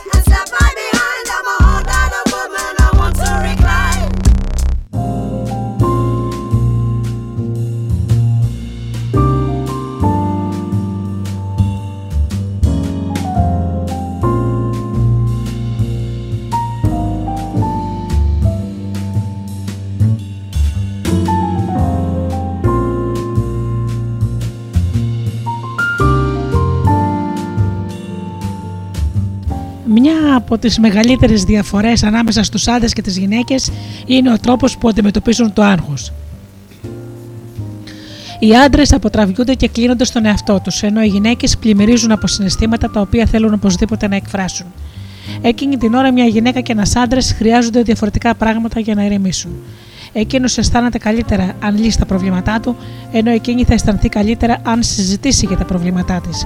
Αν δεν κατανοήσουμε και αποδεχτούμε αυτές τις διαφορές, θα έχουμε περιττές συγκρούσεις στις σχέσεις μας. Α δούμε λοιπόν ένα συνηθισμένο παράδειγμα. Ο Τόμι γυρνά στο σπίτι και θέλει να χαλαρώσει και να ηρεμήσει διαβάζοντας ήσυχα την εφημερίδα του. Είναι αγχωμένος από τα άλλη προβλήματα της ημέρας και ανακουφίζεται παραμερίζοντάς τα και ξεχνώντας τα. Η γυναίκα του η Μέρη θέλει και εκείνη να χαλαρώσει ύστερα από μια δύσκολη μέρα. Εκείνη όμως θα ανακουφιστεί μόνος συζητώντας για τα προβλήματά της. Η ένταση που σιγά σιγά δημιουργείται μεταξύ τους σταδιακά μετατρέπεται σε επιθετικότητα και εχθρότητα. Ο Τόμ σκέφτεται ότι η Μέρη μιλάει πολύ, ενώ η Μέρη αισθάνεται ότι ο Τόμ την αγνοεί. Αν ο Τόμ και η Μέρη δεν καταλάβουν τις διαφορές τους, θα απομακρύνονται όλο ένα και περισσότερο ο ένας από τον άλλον. Ίσως αναγνωρίζετε την παραπάνω σκηνή, καθώς είναι μια από τις πολλές περιπτώσεις κατά τις οποίες οι άντρες και οι γυναίκες συγκρούονται. Αυτό το πρόβλημα δεν το έχουν μόνο ο Τόμ και η Μέρη, υπάρχει σχεδόν σε όλες τις σχέσεις. Η λύση του προβλήματος δεν εξαρτάται από τόσο πολύ από το πόσο πολύ ο Τόμ αγαπά τη Μέρη, αλλά το πόσο και οι δυο τους καταλαβαίνουν το αντίθετο φίλο. Αν ο Τόμ δεν μάθαινε ότι οι γυναίκες, προκειμένου να νιώσουν καλύτερα, έχουν ανάγκη να μιλήσουν για τα προβλήματά τους, θα εξακολουθούσε να πιστεύει ότι η Μέρη μιλάει πολύ και γι' αυτό δεν έδινε προσοχή στα λόγια της. Αν η Μέρη δεν μάθαινε ότι ο Τόμ διαβάζει την εφημερίδα για να χαλαρώσει και να αισθανθεί καλύτερα, θα πίστευε ότι ο Τόμ την αγνοεί και την παραμελεί. Θα επέμενε να τον αναγκάσει να μιλήσει ενώ εκείνος δεν θα ήθελε να το κάνει. Αυτές οι διαφορές μπορούν να ξεπεραστούν αν κατανοήσουμε καλύτερα τον τρόπο με τον οποίο οι άντρες και οι γυναίκες αντιμετωπίσουν το άγχος τους. Α παρατηρήσουμε πάλι τη ζωή στον Άρη και την Αφροδίτη και να μάθουμε μερικά πράγματα για τους άντρες και τις γυναίκες. Όταν κάποιο κάτοικος του Άρη είναι ανήσυχος ή ταραγμένος, δεν συζητά ποτέ το θέμα που τον απασχολεί. Δεν θα επιβαρύνει ποτέ κάποιον άλλον Αριανό με το πρόβλημά του, εκτός αν αισθάνεται ότι δεν μπορεί να το λύσει χωρίς τη βοήθεια του φίλου του. Αντίθετα, γίνεται πολύ σιωπηλός και χώνεται στη σπηλιά του για να σκεφτεί και να βρει μια λύση μόνος του. Θα βγει από τη σπηλιά του μόνο αφού έχει λύσει το πρόβλημά του και αισθάνεται καλύτερα. Αν πάλι δεν μπορεί να βρει λύση, κάνει κάτι άλλο για να ξεχάσει αυτό που τον απασχολεί. Διαβάζει εφημερίδα ή παίζει με κάποιο παιχνίδι. Καθώς η προσοχή του αποσπάται από τα προβλήματα της ημέρας, καταφέρνει σταδιακά να ηρεμήσει αν το άγχος του είναι μεγάλο, θα ασχοληθεί με κάτι που, τον απαιτεί ακόμα μεγαλύτερη προσπάθεια, όπως τρέξιμο, ποδόσφαιρο ή αναρρίχηση σε βουνά. Όταν η κάτοικος της Αφροδίτης έχει άγχος ή είναι, είναι ταραγμένη, προκειμένου να ανακουφιστεί, βρίσκει κάποιο άτομο που εμπιστεύεται και το εξιστορεί με κάθε, με κάθε λεπτομέρεια τα προβλήματά της. Όταν οι κάτοικοι της Αφροδίτης μοιράζονται αυτά τα συναισθήματα, νιώθουν πολύ καλύτερα. Αυτός είναι ο Αφροδίτιος τρόπος αντιμετώπισης. Στην Αφροδίτη, το να μπορείς να μοιραστείς με κάποιον άλλον τα προβλήματά σου αποτελεί ένδειξη αγάπης και εμπιστοσύνης. Οι κάτοικοι της Αφροδίτης δεν θεωρούν ότι φορτώνουν τον συνομιλητή τους με ένα βάρος και δεν τρέπονται να μιλήσουν για τις ανησυχίες τους. Δεν προσπαθούν να αποδείξουν την επάρκεια και την ικανότητά τους. Η προσωπική τους αξία εξαρτάται από τη συμμετοχή τους σε σχέσεις αγάπης. Μιλούν ανοιχτά για τα συναισθήματα που του κατακλείζουν, για τη σύγχυση, την απελπισία ή την εξάντληση που αισθάνονται. Η κάτοικο της Αφροδίτης αισθάνεται πολύ καλά με τον εαυτό της όταν έχει φίλους που την αγαπούν και μοιράζεται μαζί τους τα συναισθήματα και τα προβλήματά της. Ένας κάτοικος στο Άρη αισθάνεται καλά εφόσον μπορεί να λύνει μόνος του τα, στη σπηλιά του τα προβλήματά του. Αυτά τα μαστικά για τα δύο φύλλα ισχύουν ακόμη και σήμερα.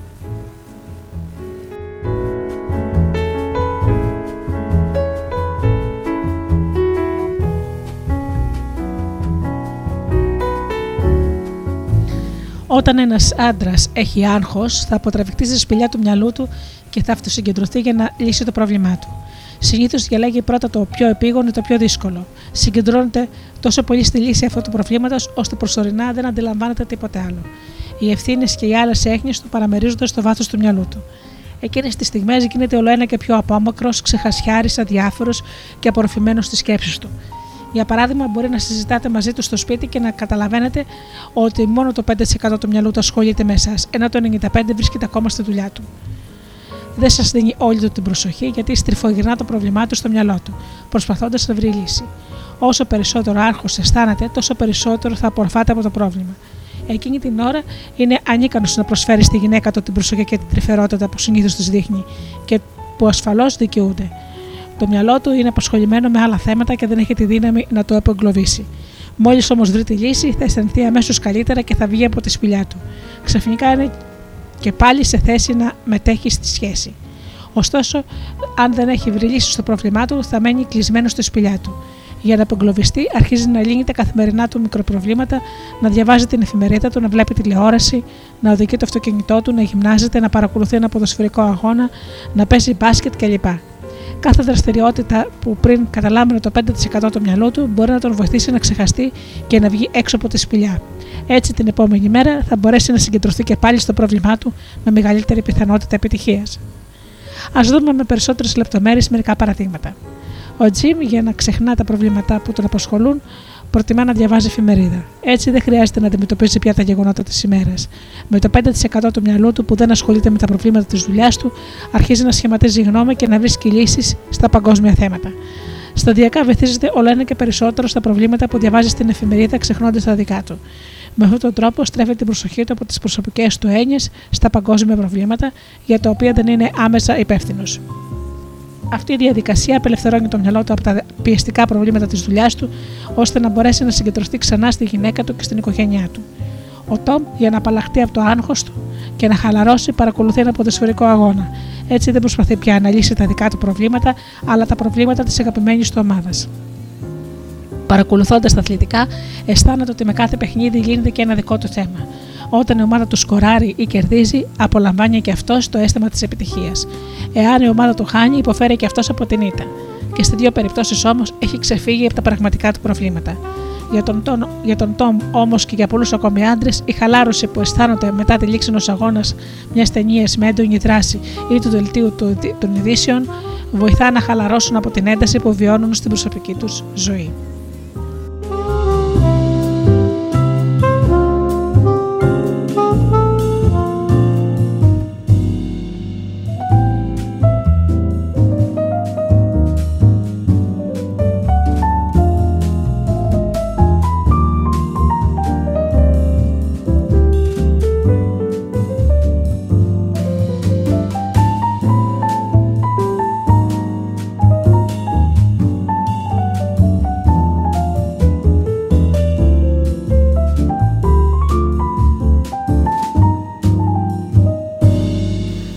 Όταν ένας άντρας κλείνεται στη σπηλιά του, δεν μπορεί να δώσει στη σύντροφό του την προσοχή που της αξίζει.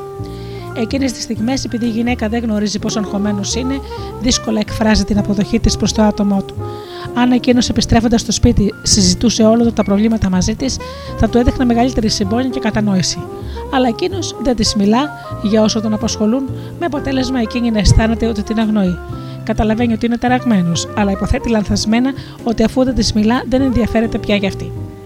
Γενικά οι γυναίκες δεν καταλαβαίνουν με ποιο τρόπο οι κάτοικοι του Άρη ξεπερνούν το άγχος τους. Περιμένουν από τους άντρες να συζητήσουν ανοιχτά και τα προβλήματά τους όπως κάνουν οι ίδιες.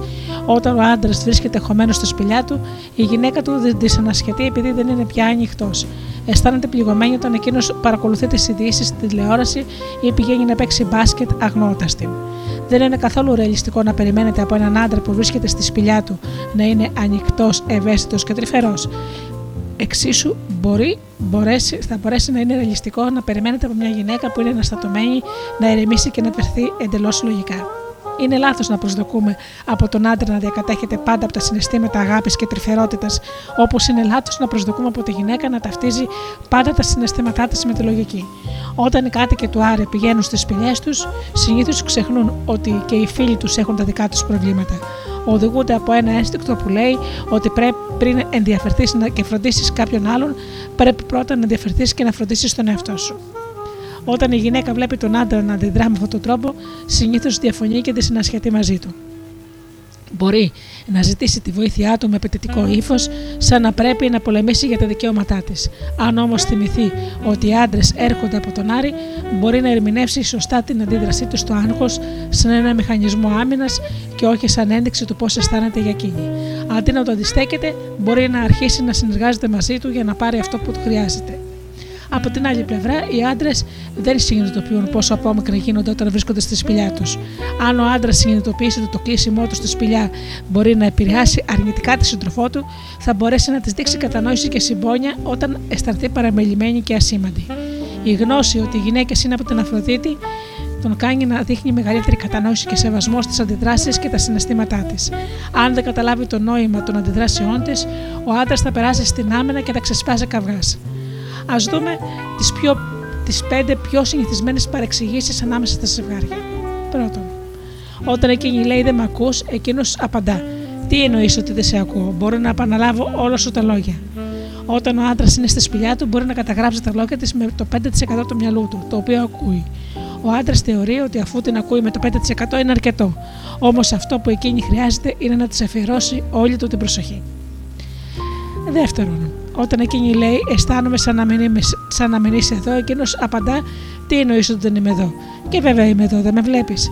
Νομίζει ότι εφόσον το σώμα του είναι παρόν, εκείνη δεν μπορεί να του λέει ότι δεν είναι εκεί. Όμως παρόλο που το σώμα του είναι παρόν, εκείνη συναισθάνεται ότι η προσοχή του είναι στραμμένη αλλού. Τρίτον, όταν εκείνη λέει δεν ενδιαφέρεσαι για μένα, εκείνος απαντά. Και βέβαια ενδιαφέρομαι για σένα, γιατί νομίζεις ότι προσπαθώ να λύσω αυτό το πρόβλημα. Σκέφτεται ότι εφόσον ασχολείται με τη λύση ενός προβλήματος που με κάποιο τρόπο θα την ωφελήσει, θα έπρεπε να καταλαβαίνει πως ενδιαφέρεται για εκείνη. Όμως εκείνη έχει άνεμβηση ανάγκη από προσοχή και φροντίδα, και αυτό είναι που ζητάει. Τέταρτον, όταν εκείνη λέει Αισθάνομαι ότι δεν είμαι σημαντική παρουσία στη ζωή σου, εκείνος λέει Αυτό είναι γελίο και βέβαια είσαι σημαντική για μένα. Πιστεύει ότι τα συναισθήματά της δεν είναι δικαιολογημένα γιατί εκείνος ασχολείται με τη λύση των προβλημάτων που αφορούν και τους δυο. Δεν συνειδητοποιεί ότι καθώς συγκεντρώνεται σε ένα πρόβλημα και αγνοεί αυτά που απασχολούν τη γυναίκα του, είναι φυσικό εκείνη να το πάρει προσωπικά και να νιώσει ασήμαντη. Επέμπτον, όταν εκείνη λέει δεν έχει συναισθήματα, είσαι τόσο εγκεφαλικός κλεισμένος στον εαυτό, στη σκέψη σου. Εκείνος απαντά. Και γιατί είναι κακό αυτό, πώς αλλιώς θα λύσω αυτό το πρόβλημα; Νομίζω ότι η γυναίκα του είναι πολύ απαιτητική και κριτική, επειδή αυτός ασχολείται με κάτι που είναι πολύ σημαντικό για αυτόν. Να λύνει δηλαδή προβλήματα και να αισθάνεται ότι δεν τον εκτιμούν. Ταυτόχρονα δεν αναγνωρίζει την αξία των συναισθημάτων της συντρόφου του. Οι άντρες δεν συνειδητοποιούν πόσο γρήγορα γίνονται αποθερμοί και τρυφεροί, απόμακροι και διάφοροι. Μέσα στη σπηλιά του, ο άντρας ασχολείται με το πρόβλημά του και δεν συναισθάνεται τον αντίκτυπο που μπορεί να έχει η αδιάφορη συμπεριφορά του στους άλλους. Για να συνεργαστούν καλύτερα οι άντρες και οι γυναίκες, πρέπει να καταλάβουν ο ένας τον άλλον. Όταν ο άντρας αρχίζει να αγνοεί τη γυναίκα του, εκείνη το παίρνει προσωπικά. Η γνώση ότι τη δεδομένη στιγμή ο άντρας της αντιμετωπίζει το δικό του άγχος και η τηλεόραση βοηθά σημαντικά, αλλά δεν κατορθώνει πάντα να απολύνει τον πόνο της. Αυτές τις στιγμές ίσως αισθανθεί την ανάγκη να μιλήσει για τα συναισθήματά της. Τότε είναι που ο άντρας της πρέπει να της δώσει σημασία και να την ακούσει προσεκτικά. Πρέπει να καταλάβει ότι η σύντροφός του έχει το δικαίωμα να μιλήσει για την εγκατάλειψη που αισθάνεται, όπως και εκείνος έχει το δικαίωμα να αποτραβηχτεί στη σπηλιά του σιωπηλός. Αν δεν νιώσει ότι την καταλαβαίνουν, είναι πολύ δύσκολο για μια γυναίκα να ξεπεράσει τον πόνο της.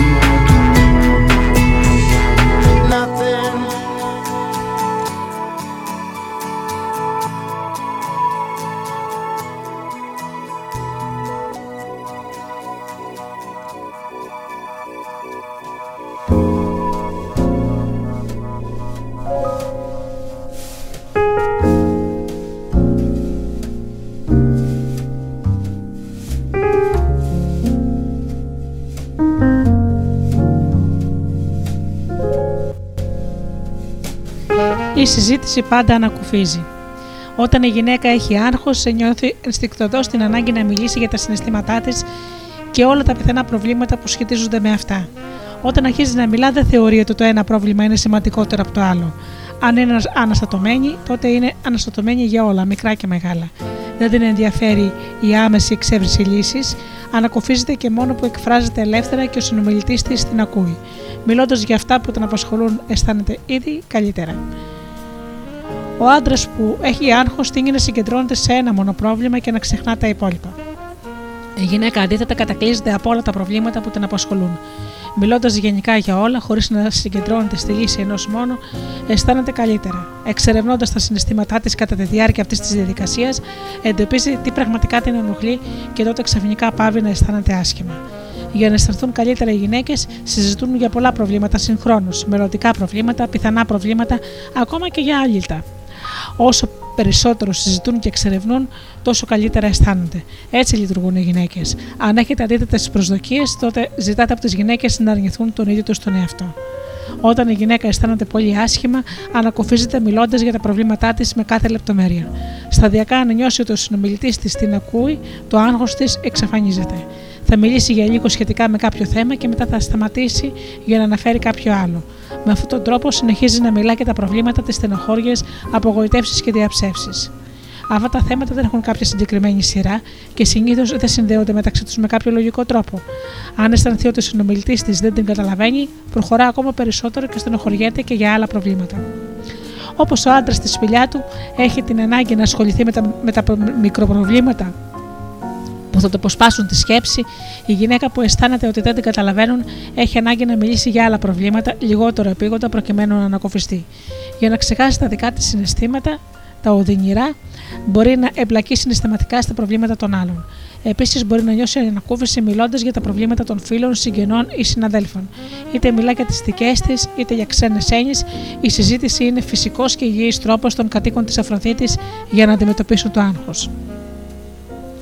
Όταν οι γυναίκες μιλούν για τέτοια θέματα, οι άντρες συνήθω αντιστέκονται. Ο άντρας πιστεύει ότι η σύντροφός του θέλει να συζητά μαζί του τα προβλήματά της γιατί θεωρεί εκείνον υπεύθυνο. Όσο περισσότερο είναι τα προβλήματα, τόσο περισσότερο αισθάνεται ότι είναι κατηγορούμενος. Δεν καταλαβαίνει ότι θέλει να μιλήσει μαζί του μόνο και μόνο για να αισθανθεί καλύτερα. Δεν ξέρει ότι η σύντροφός του θα τον εκτιμήσει περισσότερο αν απλώς ακούσει αυτά που του λέει. Οι κάτοικοι του Άρη μιλούν για τα προβλήματά τους για δύο μονολόγους. Για να κατηγορήσουν κάποιον ή για να, να ζητήσουν τηλεόραση ή να, να, να ζητήσουν συμβουλή κάποιου άλλου. Επομένως, αν η γυναίκα είναι πράγματι θυμωμένη και ταραγμένη, ο άντρας υποθέτει ότι τον κατηγορεί. Αν δείχνει λιγότερο ταραγμένη, τότε υποθέτει ότι ζητά τη συμβουλή του. Αν υποθέσει ότι ζητά τη συμβουλή του, βγάζει το καπέλο του κυρίου επιδιορθωτή βάζει το καπέλο του κυρίου που διορθωτεί για να λύσει το πρόβλημα. Αν υποθέσει ότι τον κατηγορεί, τραβά το σπαθί του για να προστατευτεί από την επίθεση. Και στις δύο περιπτώσεις πάβει να την ακούει. Αν προτείνει λύσεις στα προβλήματα, στα προβλήματά της, εκείνη μιλάει για περισσότερα προβλήματα. Αφού της προτείνει δύο-τρεις λύσεις, περιμένει ότι εκείνη θα αισθανθεί καλύτερα, γιατί στον Άρη όλοι αισθάνονται καλύτερα όταν τους προτείνουν λύσεις, αρκεί βέβαια να έχουν οι ίδιοι ζητήσει βοήθεια. Όταν εκείνη δεν δείχνει ότι αισθάνεται καλύτερα, νιώθει ότι απέρριψε τις προτάσεις του, άρα και, το, και τον ίδιο. Από την άλλη πλευρά, ο άντρας, αν νιώσει ότι το επιτίθενται, περνά στην άμυνα. Πιστεύει ότι αν εξηγηθεί, θα πάψει να είναι κατηγορούμενος. Όσο περισσότερο όμως αμήνεται, τόσο περισσότερο εκείνη να στατώνεται. Δεν συνειδητοποιεί ότι η σύντροφός του δεν χρειάζεται εξηγήσεις, χρειάζεται να την ακούσει, να την καταλάβει και να την αφήσει να μιλήσει για οτιδήποτε θέλει. Αν είναι σοφός και απλώ την ακούσει, σε λίγο εκείνη θα σταματήσει να του κάνει παράπονα σχετικά με τον ίδιο. Θα αλλάξει θέμα και θα του μιλήσει και κάτι άλλο. Και οι άντρες επίσης νιώθουν ιδιαίτερη απογοήτευση όταν μια γυναίκα μιλά για προβλήματα μπροστά στα οποία νιώθουν ανήμποροι. Για παράδειγμα, αν μια γυναίκα έχει άγχος, μπορεί να παραπονωθεί λέγοντας: Δεν πληρώνομαι καλά στη δουλειά μου. Η θεία μου κάθε χρόνο ολοένα χειροτερεύει και περισσότερο. Το σπίτι μας δεν είναι αρκετά μεγάλο. Ή έχουμε τόσο ξηρασία, πότε επιτέλους θα βρέξει. Ο λογαριασμός μας στην τράπεζα έχει φτάσει στο όριο. Η γυναίκα μπορεί να κάνει οτιδήποτε από τα παραπάνω σχόλια για να εκφράσει τη στενοχώρια, την πικρία και την απογοήτευσή της. Παρόλο που γνωρίζει ότι δεν μπορεί να γίνει τίποτα για να λυθούν αυτά τα προβλήματα, έχει ανάγκη να μιλήσει για αυτά ώστε να ανακουφιστεί. Αισθάνεται ότι ο σύντροφός της τη στηρίζει αν καταλάβει τα συναισθήματά της. Υπάρχει όμως κίνδυνος ο, ο σύντροφός της να απογοητευτεί και εκείνος, εκτός βέβαια αν ήδη έχει καταλάβει ότι ο σύντροφός του απλώς έχει την ανάγκη να μιλήσει για αυτά τα θέματα και όχι ότι μετά θα αισθάνεται και ότι μετά θα αισθάνεται καλύτερα. Οι άντρες γίνονται ανυπόμονοι όταν οι γυναίκες μιλούν με πολλές λεπτομέρειες για τα προβλήματά τους. Ο άντρας υποθέτει λανθασμένα ότι αν η γυναίκα μιλά λεπτομερώς για κάποιο θέμα, αυτό σημαίνει πως προκειμένου να της βρει την λύση πρέπει να υπολογίσει όλες αυτές τις λεπτομέρειες. Παλεύει λοιπόν να βρει τη σημασία όλων αυτών των στοιχείων και γίνεται ανυπόμονος. Για άλλη μια φορά δεν καταλαβαίνει ότι η γυναίκα του δεν του ζητά λύσεις, αλλά φροντίδα και κατανόηση. Επίσης, ο άντρας δυσκολεύεται να ακούσει αυτά που του λέει η σύντροφός του, επειδή νομίζει ότι ακολουθεί κάποια λογική σειρά όταν παραθέτει τα προβλήματά της, ενώ εκείνη μεταπηδά με τυχαίο τρόπο από το ένα στο άλλο. Αφού έχει ακούσει πρώτα τρία ή τέσσερα θέματα, ο άντρας αισθάνεται εξαιρετικά απογοητευμένος και μπερδεμένος, καθώς προσπαθεί να τα συνδέσει λογικά. Ένας άλλος λόγος που ο άντρας αντιστέκεται στις αφήγησει του συντρόφου του είναι ότι από την αρχή ψάχνει για τη λύση της αφήγησης. Δεν μπορεί να διατυπώσει τις λύσεις του αν δεν γνωρίζει το, το τέλος της ιστορίας. Όσο περισσότερες πληροφορίες του δίνει μια γυναίκα, τόσο περισσότερο μπερδεύεται. Η απογοήτευσή του θα μειωθεί αν θυμηθεί ότι εκείνη οφείλει, οφείλεται σημαντικά διηγούμενη, οφείλεται σημαντικά διηγούμενη όλες αυτές τις λεπτομέρειες. Αν εκείνη την ώρα θυμηθεί ότι οι λεπτομέρειες της αφήγησης τη βοηθούν να νιώσει καλύτερα, θα μπορέσει και εκείνος να ηρεμήσει. Όπως ένας άντρας ικανοποιείται λύνοντας τις περίπλοκες λεπτομέρειες ενός προβλήματος, η γυναίκα ικανοποιείται απλά μιλώντας για αυτές. Για να διευκολύνει τον άντρα, η γυναίκα μπορεί να του πει από την αρχή το τέλος της ιστορίας και μετά να προχωρήσει στις λεπτομέρειες. Μην τον κρατάτε σε αγωνία. Οι γυναίκες συνηθίζουν να αφήνουν την αγωνία να κλιμακώνεται, γιατί αυτή η ιστορία γίνεται πιο ενδιαφέρουσα. Αυτή η κλιμάκωση μπορεί να αρέσει σε μια άλλη γυναίκα. Ο άντρας όμως γρήγορα θα κουραστεί. Όσο περισσότερο αντιστέκεται η γυναίκα του όταν εκείνη του μιλά για τα προβλήματά της, τόσο λιγότερο την καταλαβαίνει. Καθώς ο άντρας μαθαίνει να ικανοποιεί ε, τη γυναίκα του και να της προσφέρει συναισθηματική στήριξη, ανακαλύπτει ότι δεν είναι και τόσο δύσκολο να την ακούει χωρίς να τη διακόπτει. Είναι δε ακόμη πιο εύκολο αν η γυναίκα του θυμίσει ότι απλώς θέλει να μιλήσει για τα προβλήματά της και ότι δεν περιμένει από εκείνο να της τα λύσει. Αυτό θα τον βοηθήσει να χαλαρώσει και να ακούσει προσεκτικότερα.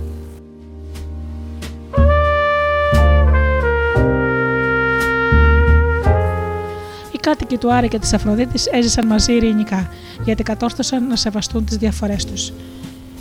Οι κάτοικοι του Άρη σεβάστηκαν την ανάγκη των κατοίκων της Αφροδίτης να μιλούν για τα προβλήματά τους προκειμένου να νιώσουν καλύτερα. Ακόμα και αν δεν είχαν να πούν πολλά πράγματα με τον καιρό, έμαθαν ότι τους πρόσφεραν μεγάλη στήριξη απλώς ακούγοντάς τη. Οι κάτοικοι της Αφροδίτης σεβάστηκαν την ανάγκη των κατοίκων του Άρη να αποτραβούνται στις σπηλιές τους προκειμένου να καταπολεμήσουν το άγχος τους. Η σπηλιά δεν αποτελούσε πια για αυτές μυστήριο ή λόγο ανησυχίας.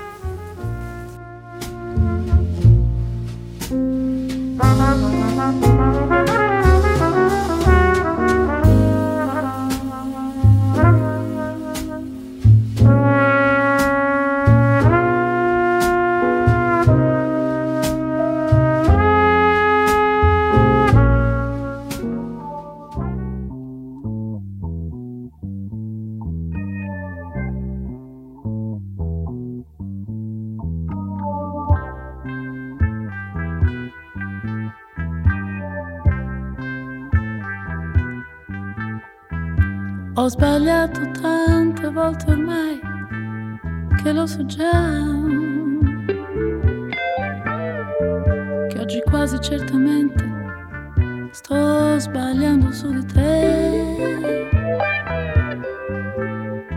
Ma una volta in più che cosa può cambiare nella vita mia? Accettare questo strano appuntamento stata una pazzia. Sono triste tra la gente che mi sta passando accanto, ma la nostalgia di rivedere te è forte più del pianto. Questo sole accende sul mio volto un segno di speranza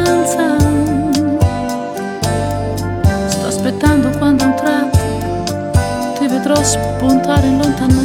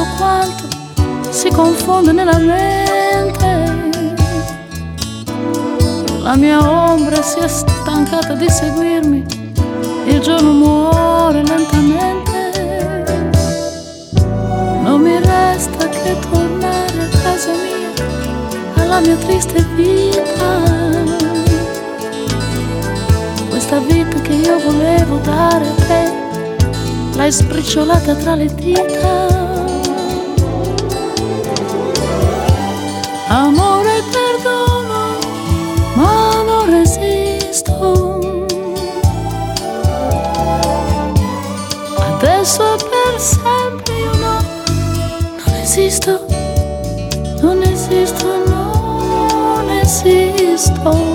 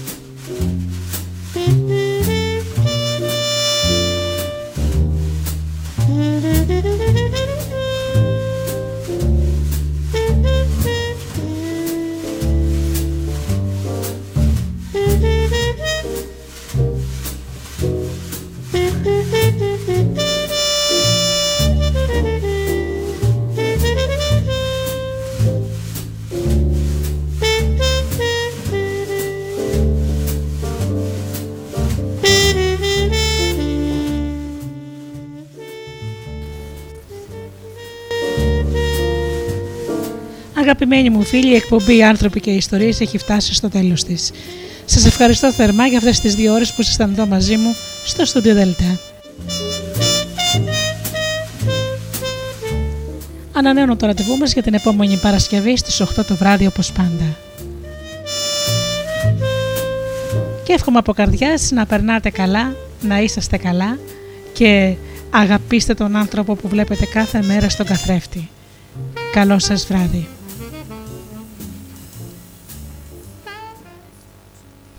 το αφεντικό. Δεν αφήνει να ακούς ράδιο στη δουλειά, απόλυσέ το.